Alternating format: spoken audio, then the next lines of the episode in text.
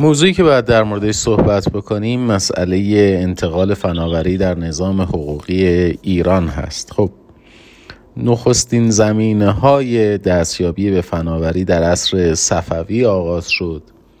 ایران همکاری هایی داشت با کشور فرانسه. علاوه بر اون ما یک تکنولوژی بسیار مهم و از دست رفته در دوره صفوی داریم.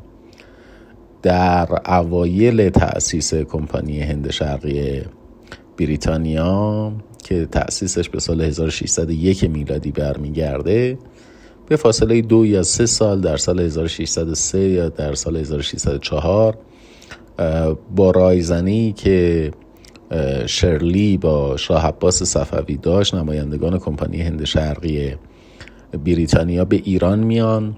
در اون شرایط امتیازات بسیار ویژه‌ای شاه عباس صفوی به بریتانیایی ها میده در ایران.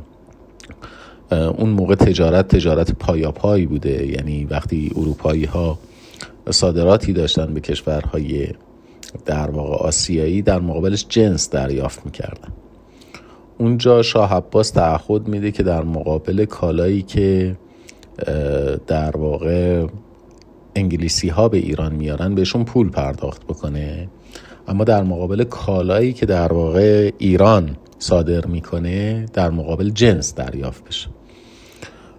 تضمین می‌کنه که برای اونها تامین ابریشم انجام بده. خب اینها به ابریشم آسیای دور در اون زمان دسترسی نداشتن. بازار ابریشم ایران که از منطقه قفقاز تأمین می شده بازار بسیار جذابی بوده براشون.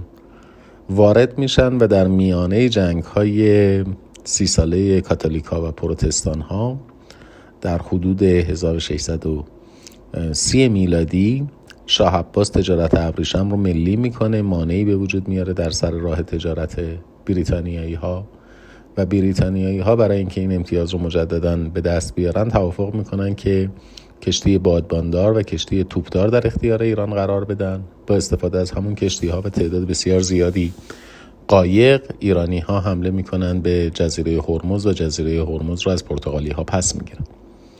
بعد از اون تاریخ ما یک روابط اتفاقا مبتنی بر انتقال تکنولوژی بین ایران و بریتانیا داریم. قطعات کشتی های جنگی به صورت CKD پیش ساخته وارد ایران می شده و در ایران منتاج می شده در منطقه لار سرمایه گذاری های زیادی انجام میشه توسط انگلیسی ها برای احداث کارخانه تولید توپ.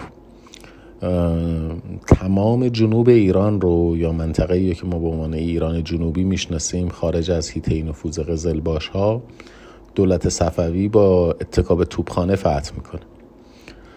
یعنی در سال 1630 میلادی ما قوای توپخانه داریم. ولی متاسفانه این ها باقی نمیمونه. بعد از فوت شاه عباس تمام این در واقع کارخانه ها از بین میره و در 1800 میلادی ما در مقابل روزها شکست می‌خوریم به خاطر اینکه توپخانه نداریم. یعنی می‌شود روابط بین از دست دادن شهرهای قفقاز و انتقال تکنولوژی رو به خوبی در اینجا حس کرد.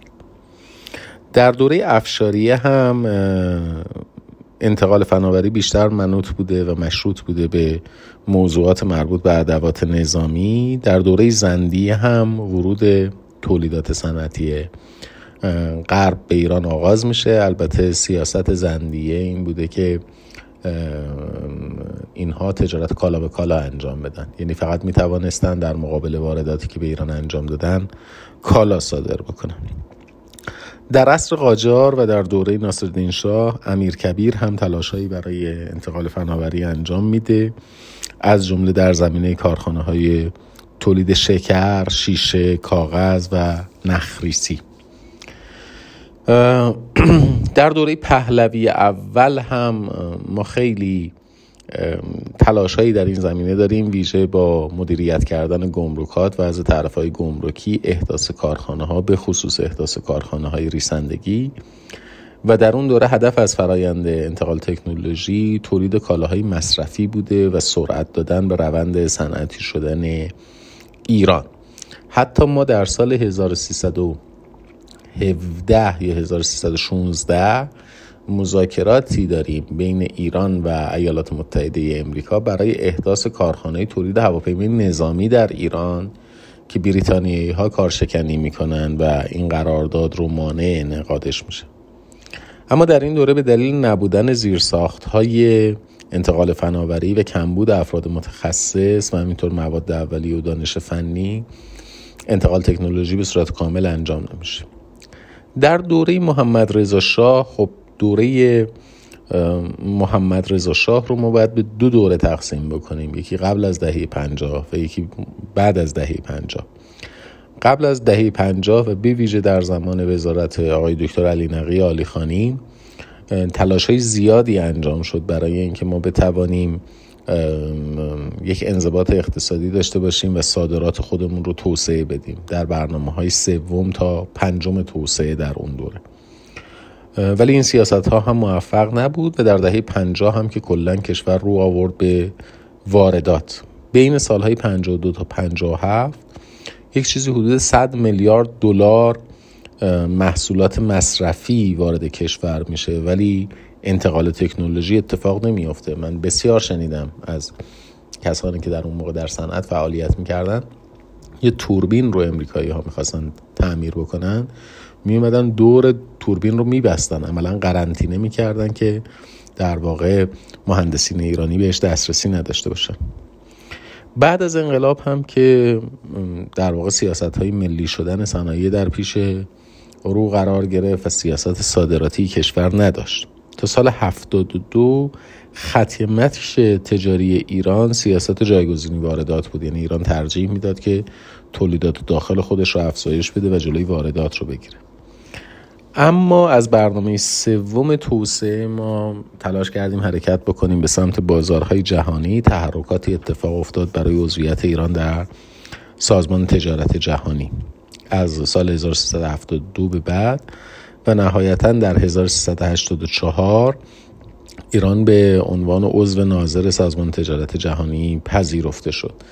یک تیت فرتتی بود یک معامله ای بود. امریکایی ها می‌خواستن یک امکانی به ایران بدن.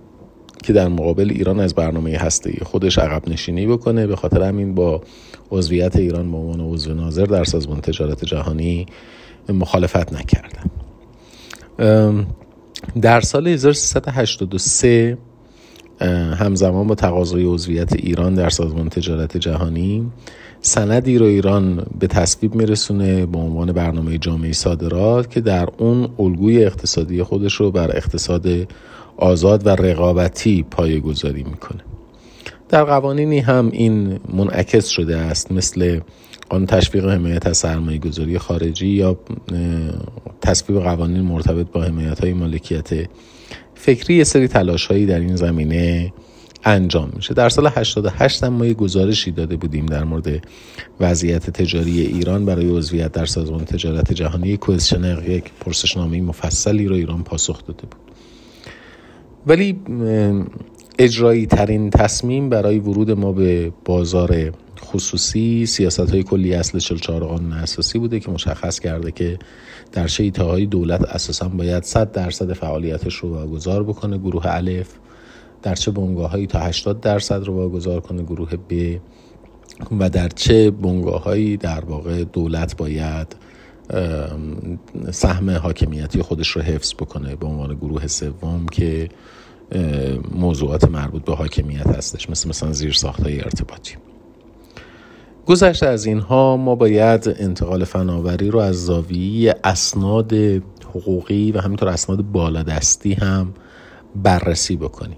سطح اول اسنادی که باید بهش بپردازیم اسناد کلان هستن. برای اولین بار بعد از انقلاب بند چهاردهم قانون برنامه دوم توسعه یک عنوانی دارد. زیل نظامدهی و به کارگیری تحقیقات و انتقال تکنولوژی به عنوان ابزاری برای حل مشکلات و توسعه کشور. در اونجا به مقوله انتقال فناوری اشاره شده. همینطور در سند چشمانداز 20 ساله جمهوری اسلامی ایران در مقدمش به اهمیت دستیابی به دانش پیشرفته و توانایی در تولید علم و فناوری هم اشاره شده.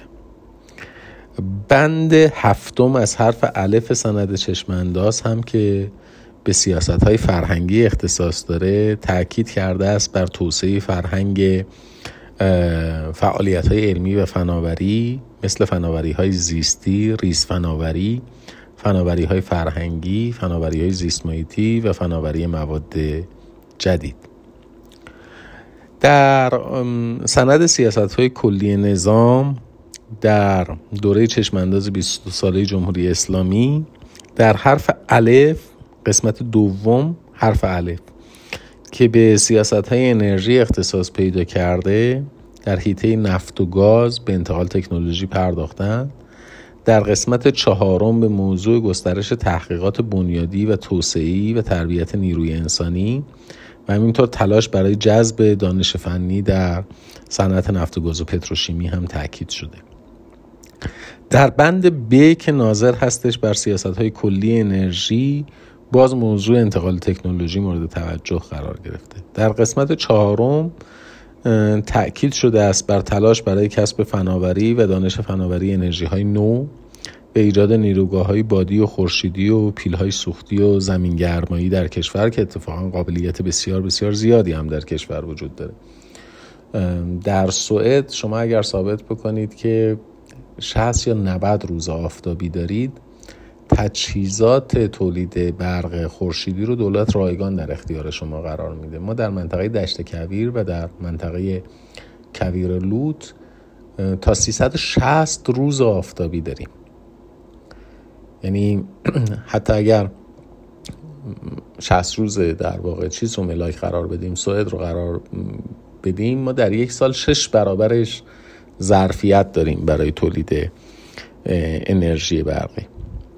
در سیاست های کلی بخش معدن در قسمت دوم بر ایجاد فناوری های نوین و ارتقای سطح آموزش و تربیت نیروی انسانی در پروژه های زمینشناسی بنیادی اقتصادی مهندسی محیطی و دریایی برای بهره برداری از ذخایر معدنی تاکید شده سند دیگری که در این زمینه وجود داره نقشه جامعه علمی کشور هست.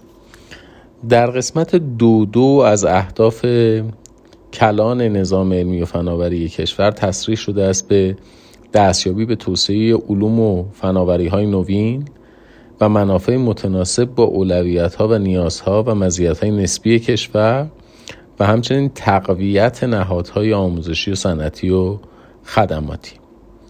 در زیل فصل چهارم از سند جامعه علمی کشور هم عنوان راهبردها و اقدامات ملی متناسب با راهبردهای کلان توسعه علم و فناوری در کشور رو داریم و در قسمت راهبردهای کلان بخش سش و در بخش راهبردهای ملی به تسهیل و کارآمدسازی فرایند عرضه و انتقال فناوری و توسعه زیرساختهای رقابت پذیر در زمینه انتقال فناوری تاکید شده.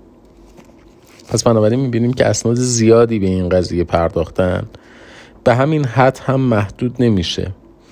در راهبرد کلان چهارش استقرار نظام مدیریت دانش و تقویت سازوکارهای تبدیل دانش زمینی به دانش سریع از طریق مستندسازی و توسعه زیرساختهای فناوری اطلاعات و حمایت از ایجاد و توسعه شبکه های تحقیقاتی مورد تاکید قرار گرفته. در راهبرد نه و در قسمت اقدامات ملی نقش ایجاد شبکه های پژوهشی در داخل و خارج از کشور برای مبادله اطلاعات البته متناسب با اولویت های ملی و بهرهگیری از فرصت های جهانی و همینطور ایجاد پژوهشگاه های بین المللی فراملی هم مورد توجه قرار گرفته ویژه در قالب همکاری در جهان اسلام. و همینطور حمایت از طرحهای پژوهشی و فناوری با سرمایه گذاری مشترک و همینطور تسهیل همکاری ها با مؤسسات فناوری خارجی و تعاملات با در واقع ارزم به خدمتون کشورهای دارای فناوری از طریق کنسرسیوم ها و مشارکت ها باز هم با رعایت اولویت نیازهای کشور و همینطور اصلاح قوانین برای اینکه در واقع امکان سرمایه گذاری در این زمینه افزایش پیدا بکنه. با همه اینها ما متاسفانه یک سند جامعی در کشور نداریم که مقوله انتقال تکنولوژی رو به صورت مستقل مورد توجه قرار داده باشه و در سند جامعه علمی کشور هم به صورت پراکنده و بدون اینکه سیاست مشخصی وجود داشته باشه به موضوع انتقال تکنولوژی اشاره شده. نهایتا در تبصره جیم ماده 17 قانون برنامه پنجم توسعه هم به حمایت های قانونی لازم برای تشویق طرف های خارجی در زمینه انتقال دانش فنی و توسعه مراکز پژوهشی و مشارکت شرکت های داخلی و شرکت های خارجی تصریح شده. در اونجا هم ما باز دوباره برنامه مشخصی نمی‌بینیم. در ماده 126 اساس به اصطلاح قانون وزارت نفت هم مذارت می‌خوام. در ماده 126 هم قانون برنامه توسعه به وزارت نفت هم اجازه داده شده که برای شناسایی و اکتشاف منابع نفت و گاز در کشور و انتقال فناوری های جدید در عملیات اکتشافی نسبت به انعقاد قراردادهای بیع متقابل از طریق مناقصات و با رعایت ضوابط قانونی اقدام بکنه. خب اینها اسناد بالادسته بود که البته به صورت پراکنده موضوع انتقال فناوری رو در دستور کار قرار دادن. بعضی از قوانین هم باز به صورت مشوش و پراکنده موضوع انتقال فناوری رو مورد توجه قرار دادن. مثلا بند شش از ماده دوی قانون اهداف و وظایف و تشکیلات وزارت علوم تحقیقات و فناوری پیش بینی کرده است که اتخاذ تدابیر و تهیه پیشنهادهای لازم در خصوص انتقال دانش فنی و برنامه ریزی برای بومی سازی این دانش باید معموریت یکی از معموریت های اصلی وزارت علوم تحقیقات و فناوری باشه.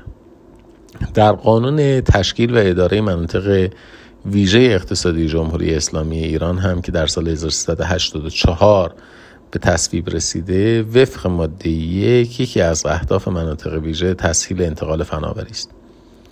قانون نفت سال 1366 هم نظارت بر انجام عملیات نفتی رو بر عهده وزارت نفت گذاشته و همینطور انجام مطالعات و تحقیقات برای انتقال فناوری ارتقای دانش فنی و صنعتی بررسی اختراعات نفتی و مبادله اطلاعات علمی و فنی و صنعتی با مؤسسات داخلی و خارجی از جمله وظایف وزارت نفت هست. همینطور قانون حمایت و تشویق در واقع قانون تشویق و حمایت از سرمایه گذاری خارجی که یه اسم خوشگل فرنگی هم براش درست کردن FIPPA Foreign Investment Promotion and Protection Act بر اساس بند الف از ماده دو پذیرش سرمایه گذاری رو یکی از ملاک هایی که براش مطرح کرده این هستش که سرمایه گذاری باعث ارتقای دانش فنی بشه.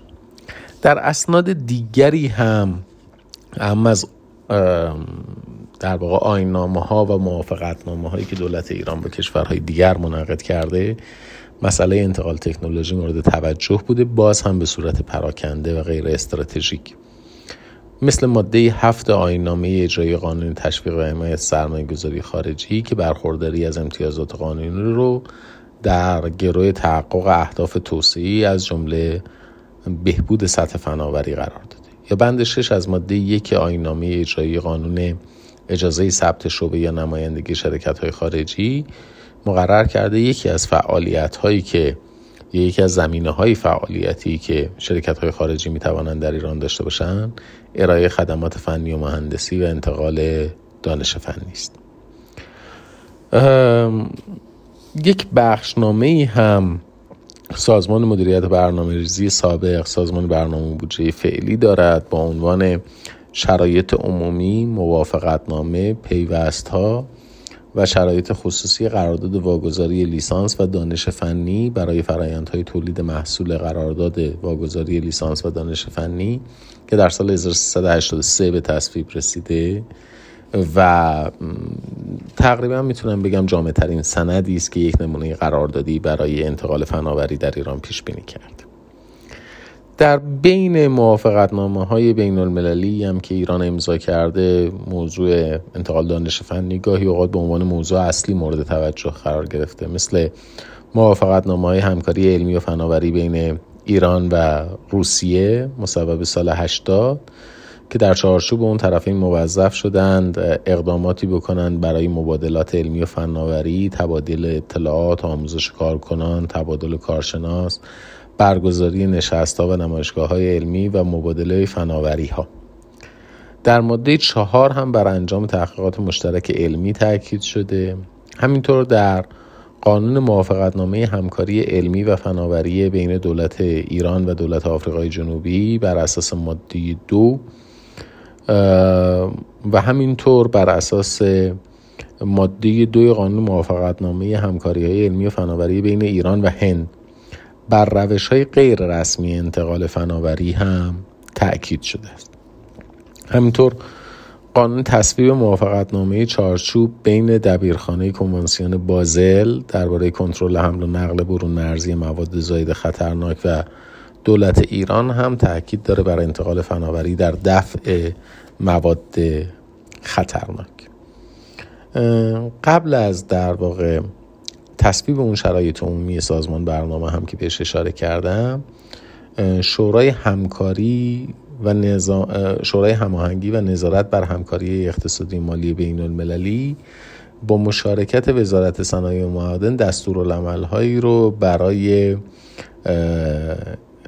ضوابط انعقاد قراردادهای انتقال فناوری تنظیم کرده بود که جنبه ارشادی داشت ولی سند سند قدیمی است و به روز رسانی نشده با توجه به نیازهای امروزه ما خب این مجموعی اسنادی است که در مورد انتقال فناوری در ایران صحبت شده. اما ما باید ملاحظات مربوط به انتقال فناوری رو هم در کشور مورد توجه قرار بدیم از زوایای مختلف. ببینید واقع این هستش که برای تحقق توسعه تکنولوژی یه مجموعه ای از عوامل باید در کنار همدیگه جمع بشن. ما باید سیاست های کلان و مدونی در زمینه انتقال تکنولوژی داشته باشیم. مستقلا نداریم. اگر دقت کرده باشید اشاره کردم به متن سند چشمانداز به سند علمی کشور. ولی خود انتقال تکنولوژی مستقلا مورد توجه قرار نگرفته. نظام آموزشی و پژوهشی ما باید متناسب بشود با مقوله انتقال تکنولوژی. یعنی ما باید نیروی انسانی متخصصی رو تربیت کنیم که قابلیت انجام پژوهش داشته باشه.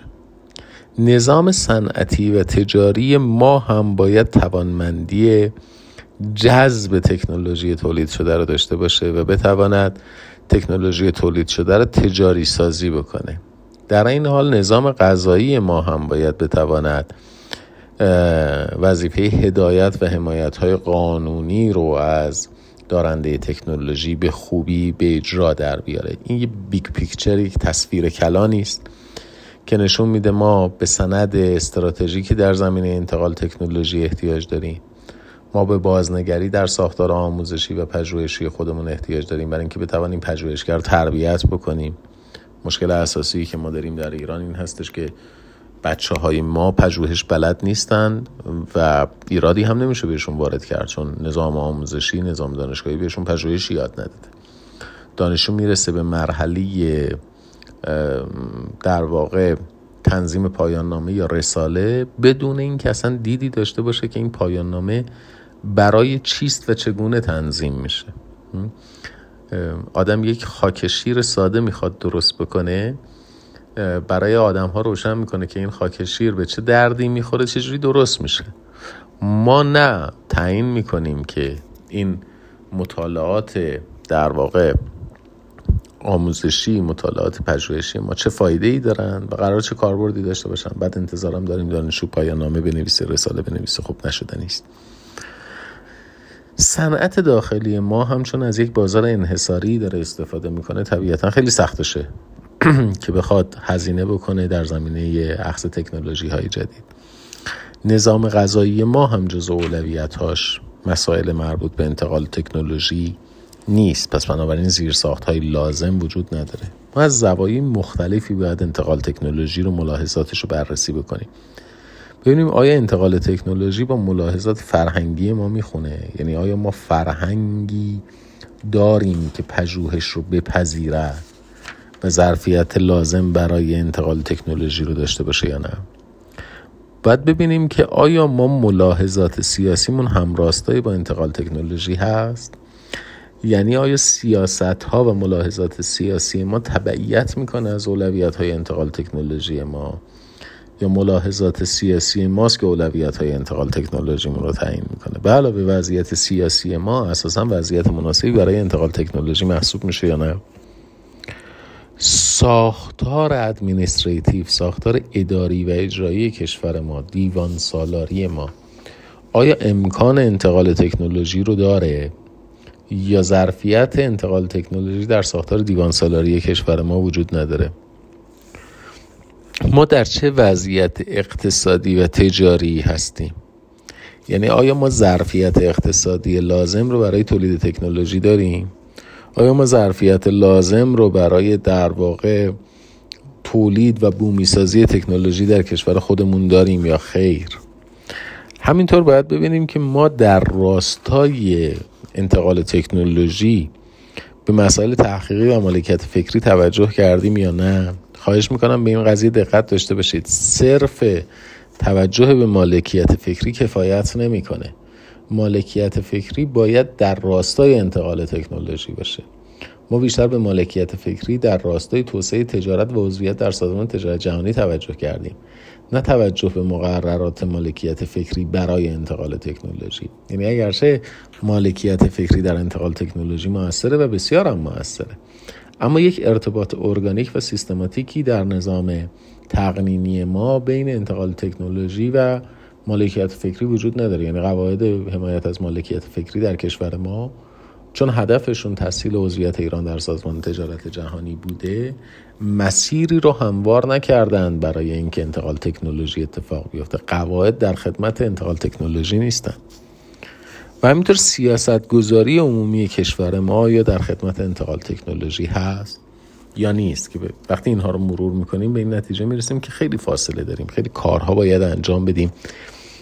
باید به هویت ملی متفاوتی برسیم اگر می‌خواهیم. خیلی تغییرات بنیادین باید ایجاد بکنیم که با اون تغییرات بنیادین بسیار فاصله داریم. اجازه بفرمایید در مورد ملاحظات مربوط به انتقال تکنولوژی در ایران جلسه آینده با هم بیشتر صحبت بکنیم از بحث ملاحظات فرهنگی و صفحه 119 کتاب انشاءالله.